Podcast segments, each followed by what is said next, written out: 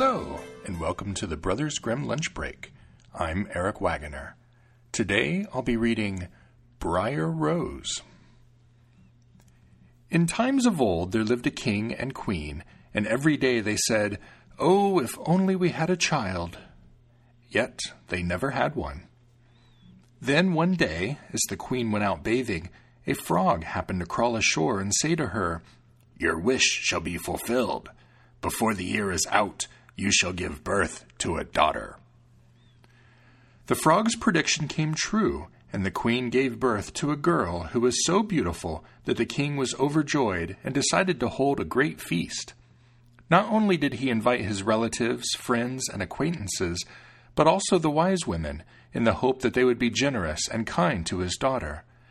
There were thirteen wise women in his kingdom, but he had only twelve golden plates from which they could eat. Therefore, one of them had to remain home. The feast was celebrated with tremendous splendor, and when it drew to a close, the wise women bestowed their miraculous gifts upon the child. One gave her virtue, another beauty, the third wealth, and so on, until they had given her nearly everything one could possibly wish for in the world. When eleven of them had offered their gifts, the thirteenth suddenly entered the hall. She wanted to get revenge for not having been invited, and without greeting anyone or looking around, she cried out with a loud voice, In her fifteenth year, the princess shall prick herself with a spindle and fall down dead. That was all she said. Then she turned around and left the hall. Everyone was horrified, but the twelfth wise woman stepped forward. She still had her wish to make, and although she could not undo the evil spell, she could nevertheless soften it. The princess shall not die, she said. Instead, she shall fall into a deep sleep for one hundred years. Since the king wanted to guard his dear child against a catastrophe, he issued an order that all spindles in his kingdom were to be burned. Meanwhile, the gifts of the wise women fulfilled their promise in every way. The girl was so beautiful, polite, kind, and sensible that whoever encountered her could not help but adore her. Now, on the day she turned fifteen, it happened that the king and queen were not at home, and she was left completely alone in the palace.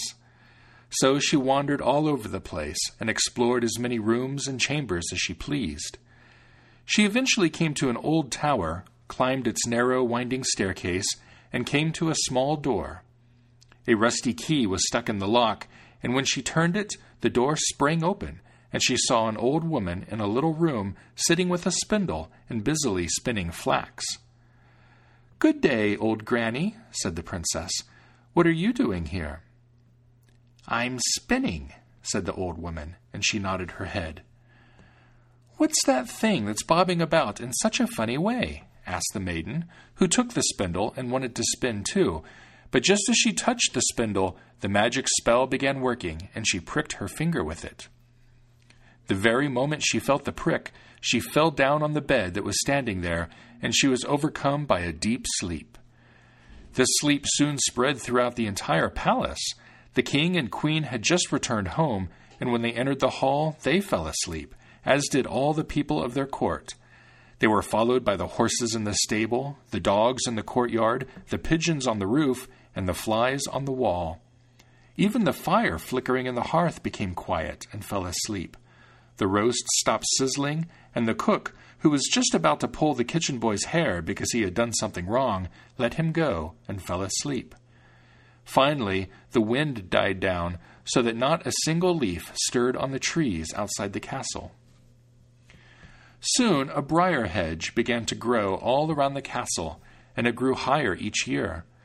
Eventually, it surrounded and covered the entire castle so that it was no longer visible.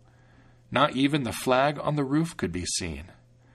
The princess became known by the name Beautiful Sleeping Briar Rose, and a tale about her began circulating throughout the country. From time to time, princes came and tried to break through the hedge and get to the castle. However, this was impossible because the thorns clung together tightly as though they had hands, and the young men got stuck there. Indeed, they could not pry themselves loose and died miserable deaths. After many, many years had gone by, a prince came to this country once more and heard an old man talking about the briar hedge. Supposedly, there was a castle standing behind the hedge, and in the castle was a remarkably beautiful princess named Briar Rose, who had been sleeping for a hundred years, along with the king and queen and their entire court. The old man also knew from his grandfather that many princes had come and had tried to break through the briar hedge, but they had got stuck and had died wretched deaths.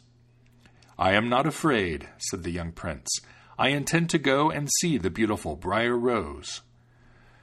The good old man tried as best he could to dissuade him, but the prince would not heed his words. Now, the hundred years had just ended, and the day on which Briar Rose was to wake up again had arrived. When the prince approached the briar hedge, he found nothing but beautiful flowers that opened of their own accord, let him through, and then closed again like a hedge. In the castle courtyard, he saw the horses and the spotted hunting dogs lying asleep. The pigeons were perched on the roof and had tucked their heads beneath their wings. When he entered the palace, the flies were sleeping on the wall, the cook in the kitchen was still holding his hand as if he wanted to grab the kitchen boy, and the maid was sitting in front of the black chicken that she was about to pluck. As the prince continued walking, he saw the entire court lying asleep in the hall with the king and queen by the throne. Then he moved on, and everything was so quiet that he could hear himself breathe. Finally, he came to the tower and opened the door to the small room in which Briar Rose was asleep. There she lay, and her beauty was so marvelous that he could not take his eyes off her. Then he leaned over and gave her a kiss, and when his lips touched hers, Briar Rose opened her eyes, woke up, and looked at him fondly. After that, they went downstairs together, and the king and queen woke up along with the entire court, and they all looked at each other in amazement. Soon the horses in the courtyard stood up and shook themselves. The hunting dogs jumped around and wagged their tails. The pigeons on the roof lifted their heads from under their wings, looked around, and flew off into the fields. The flies on the wall continued crawling. The fire in the kitchen flared up, flickered, and cooked the meat. The roast began to sizzle again, and the cook gave the kitchen boy such a box on the ear that he let out a cry while the maid finished plucking the chicken. The wedding of the prince with Briar Rose was celebrated in great splendor, and they lived happily to the end of their days. The End. The Brothers Grimm Lunch Break is released under a Creative Commons Attribution, Non Commercial, No Derivatives license. Download it and share it all you'd like, but don't change it or sell it. The translations used are copyright Jack Zipes and are used with permission. His collected translations, The Complete Fairy Tales of the Brothers Grimm, is available on the media of your choice from Bantam Books. The music is Mount Timbrel by Jamie Janover off his All Strings Considered album, available on Magnatune.com.